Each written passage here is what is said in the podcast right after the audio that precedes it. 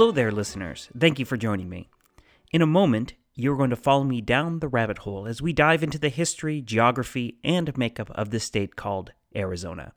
It's a story full of cowboys and Native Americans, outlaws and lawmen, soldiers and politicians, miners and farmers, Spanish priests and Mormon pioneers, even mammoths and aliens. But before we get started, let me introduce you to me, your guide for this journey. My name is David Rookhuyzen. I'm a former journalist, a history buff, and an Arizona native.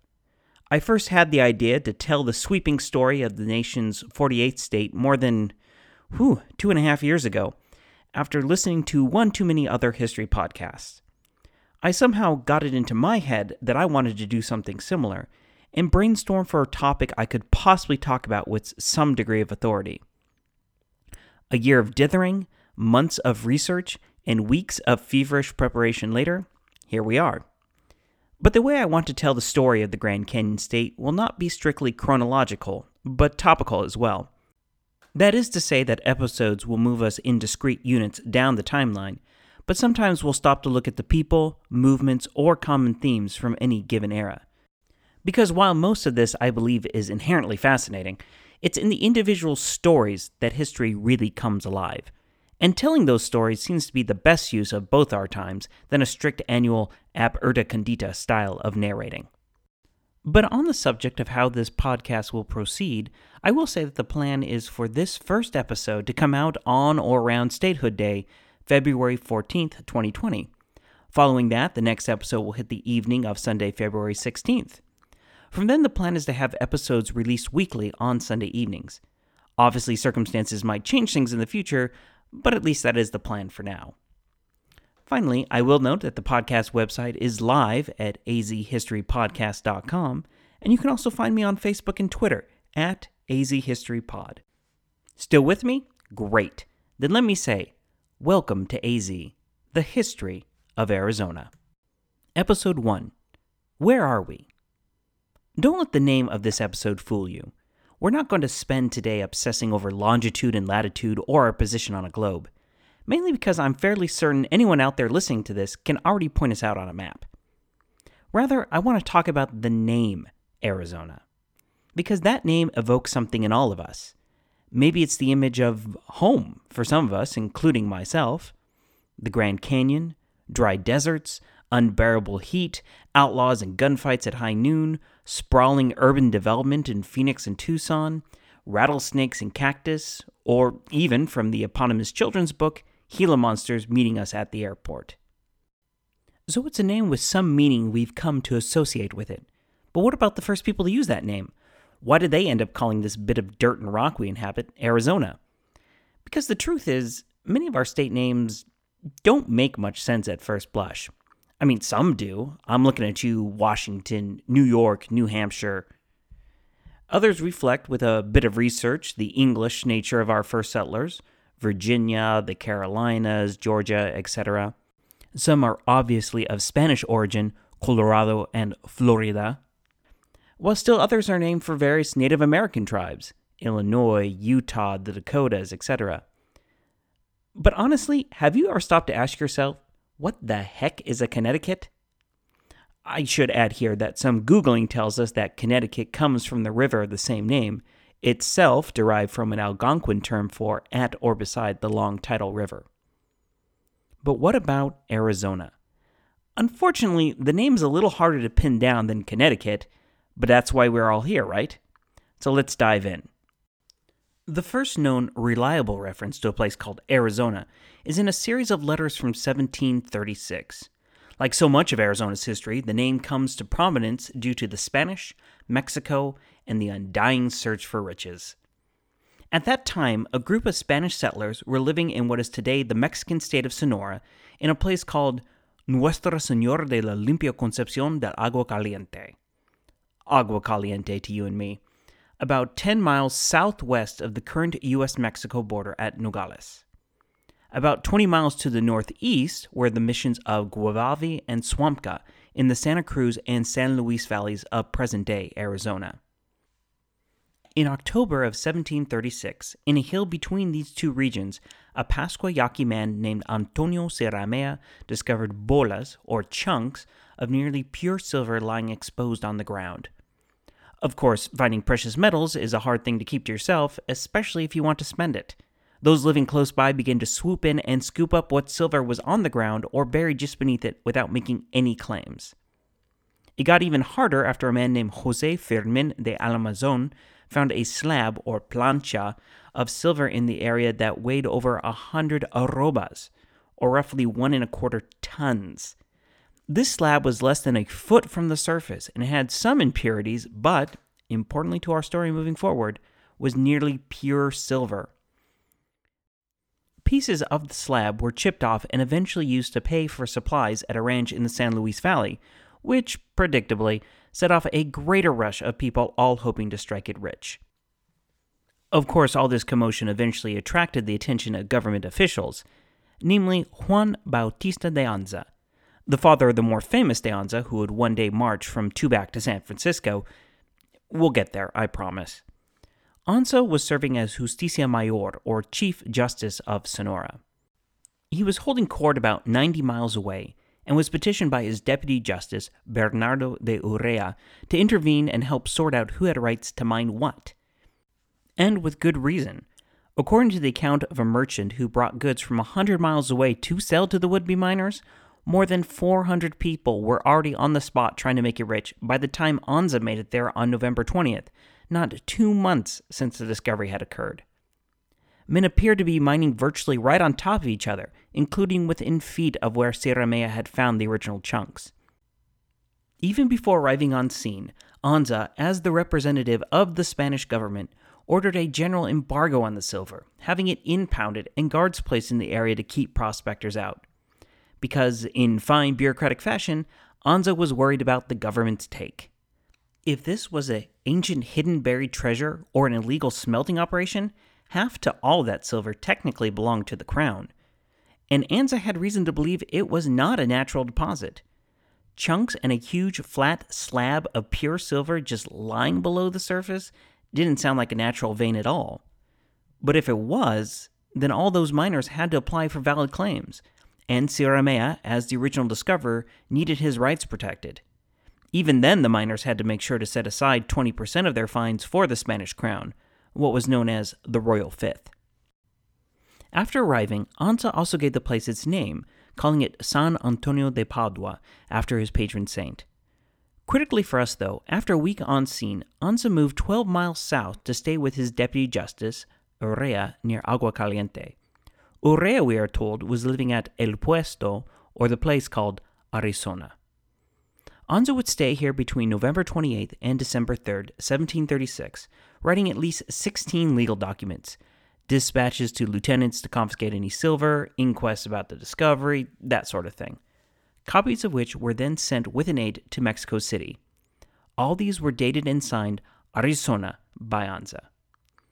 Of course, you can't kick people out of a silver mine, impound their loot, and expect them to go along with it. Requests to lift the impound began immediately. Complaints against Anza were filed, and arguments also continued in Mexico City about the silver's origin. So much so that Anza was ordered in June of 1737 to return to San Antonio and sort it out once and for all.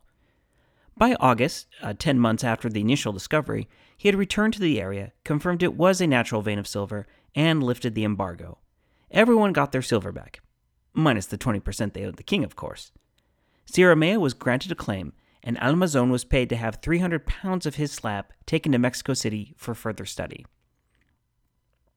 But complaints concerning Anza and the silver's discovery would continue for more than a decade, with a new investigation being opened in 1743, despite Anza having been killed by Apaches in 1740.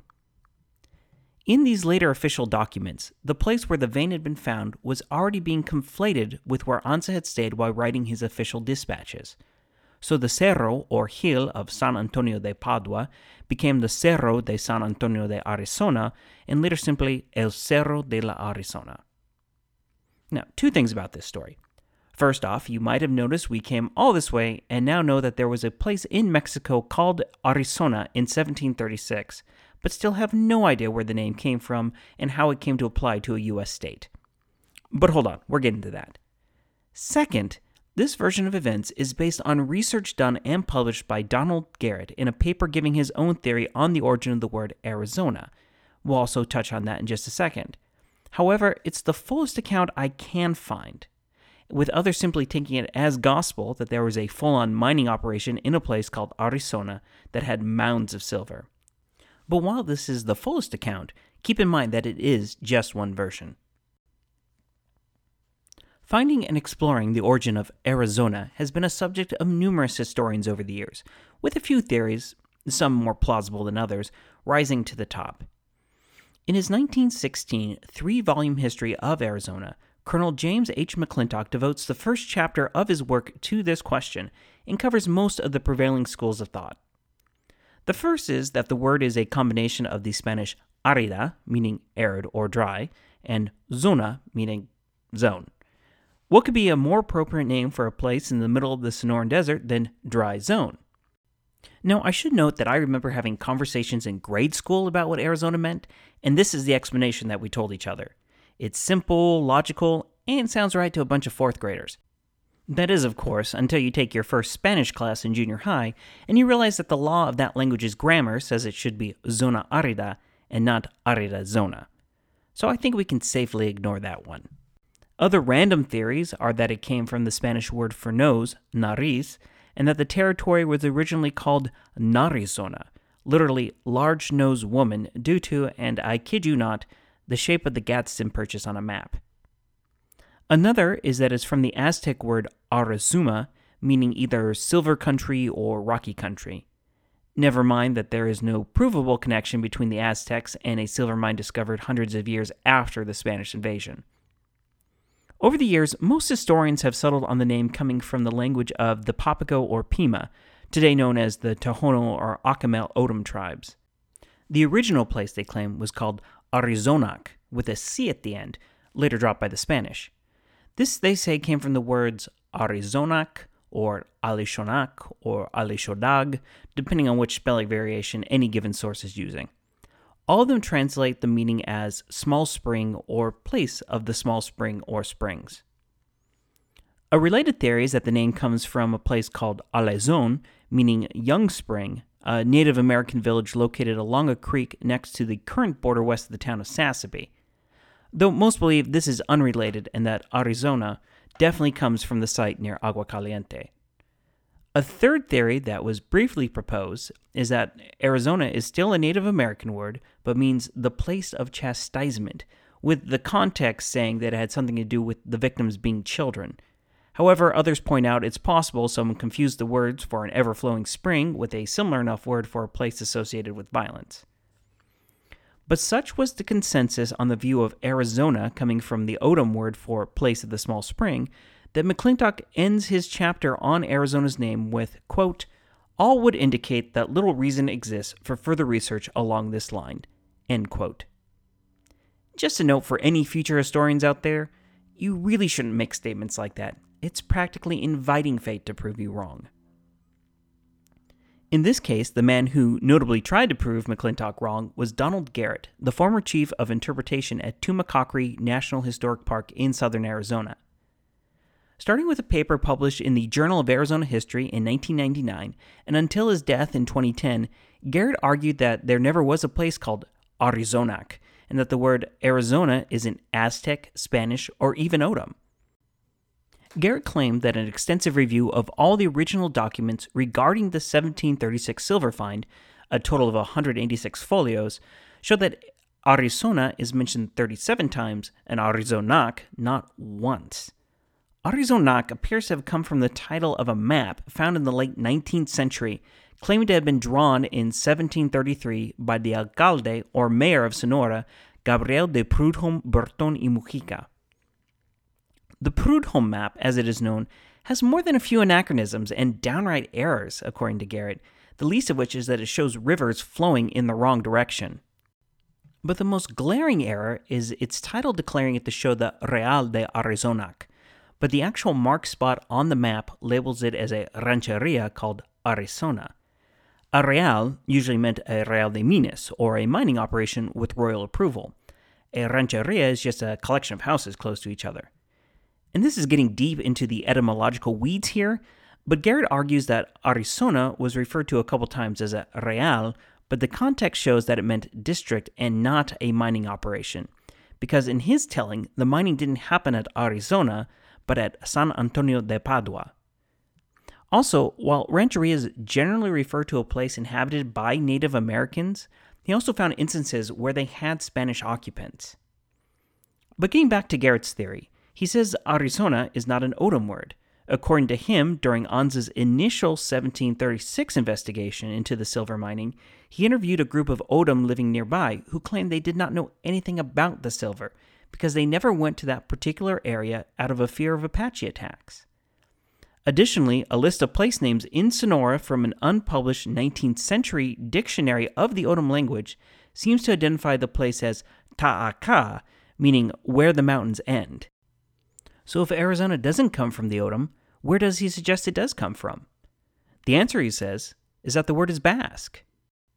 The Basque, as you might know, are a distinct ethnic group hailing from the northeast part of the Iberian Peninsula, where Spain and Portugal are, and southwestern France, with a language unrelated to either Spanish or French. While Garrett has been the most vocal modern proponent, the theory that Arizona is a Basque word was first made in the early 1980s uh, by a professor at the University of Nevada, Reno. He gave two possible interpretations. The first is that Arizona is a combination of the words Ari, rock, and Ona, good, making the meaning the place of the good rocks. However, even he was skeptical of that interpretation and then proposed, and this is what Garrett eventually latched onto, that it more likely came from the word aritz, oak, and ona, good, making Arizona the place of the good oak. More compelling is the fact, according to Garrett, that aritz, A R I T Z, for oak is a modern Basque spelling after attempts to standardize the language. At the time, it would have been spelled A R I Z, making Arizona the place of the good oak, spelled the same in Anza's day as our own. Also, if Arizonac really was the original name, it's still consistent with the theory, because in the Basque language, adding a C to the ending only makes it plural, so it would be the place of the good oaks instead of the place of the good oak. Beside the spelling, Garrett also points to a few other supporting facts. The first is a large number of native Basque were part of the Spanish conquista, with many particularly working in finance, presidio management, and importantly for our story here, mining during this era. Anza himself was Basque. Urrea, his deputy living at Arizona, was born to Basque parents. Roughly a dozen families living in the San Luis area north of the Arizona site are known to have been Basque. And of the 18 known persons to be in the area of Agua Caliente and Arizona when silver was discovered, half of them are Basque. Garrett also points out that there are multiple towns in Argentina, Brazil, Colombia, Honduras, Guatemala, and Costa Rica all named Arizona, places where Basque immigrants had settled and where no one would have named something in the O'odham language. While this theory has not been conclusively proven or adopted, it certainly is a plausible alternative to the Alishondag etymology. It's interesting to note that historian Thomas Sheridan in the 2012 revised version of his book, Arizona History, gives a brief recounting of the 1736 silver boom and says matter of factly that Arizona comes from the Basque for the good oak trees without even mentioning the Alishondag theory. But whether Arizona actually means the place of the small spring, the place of the good oak, or even large nosed woman, the question remains how did this small place in Mexico lend its name to our state? McClintock makes the valid point that it's a natural progression that the name of such an important spot, or mistakenly thought to be an important spot, began to refer to a larger and larger area. Sheridan says something similar, adding that the name Arizona and the dreams it induced, you know, silver veins so rich you could scoop bolas off the surface with your bare hands, loomed large in folklore and may have even been on the mind of railroad interests as they pressured President Franklin Pierce in the 1850s to buy the southern part of what is today Arizona. According to another source, early state historian Thomas Farish, when New Mexico petitioned Congress in 1854 to create the territory of Arizona from its western half, it suggested three names Pimeria, the old Spanish term for the land of the Pima, Gadsonia, for the Gadsden Purchase, or Arizona. The latter was chosen for being the most pleasing to the ear, though that particular petition failed. He also wrote that in 1860 Congress wrote up an act to establish the territory of Algumo, though he could never give a reason for why they came up with that particular name. Charles Poston, known as the father of Arizona for his efforts to get the area territorial status, is often reported of having suggested the name, possibly according to McClintock, because he did believe it was an Aztec word meaning rocky country. However, Poston himself claimed that the first time he ever saw it was when it was suggested by the Attorney General for the Territory of New Mexico, a particularly roguish character named William Claude Jones. However, it got there, the name stuck and was officially adopted when President Abraham Lincoln signed the act creating the territory in 1863. Today, there still is a ranch called La Arizona in Sonora, roughly 10 miles southwest of Nogales, the remnant of the original puesta after it had been divided, parceled off, and sold over the centuries. But as it sits on the other side of the border, it's also now outside our purview. Arizona has now left its namesake behind. It's departed on a journey that Anza couldn't have foreseen, as he dispatched letters from his deputy's house, which was nestled in a quiet spot, either near some small springs or sitting in the shade of a good growth of oak trees. Join me next time as we discuss more about La Zona Arida that would one day become Arizona, and discover why exactly we have so many majestic holes in the ground. Special thanks go out this week to the Arizona Historical Society for research assistance. Also, shout out to my good friend Matt Taylor for the design of the podcast cover art. And finally, thanks to all of you for joining me today and going forward. I'm your host, David Rookhuyzen, and you've been listening to AZ, the History of Arizona. Goodbye.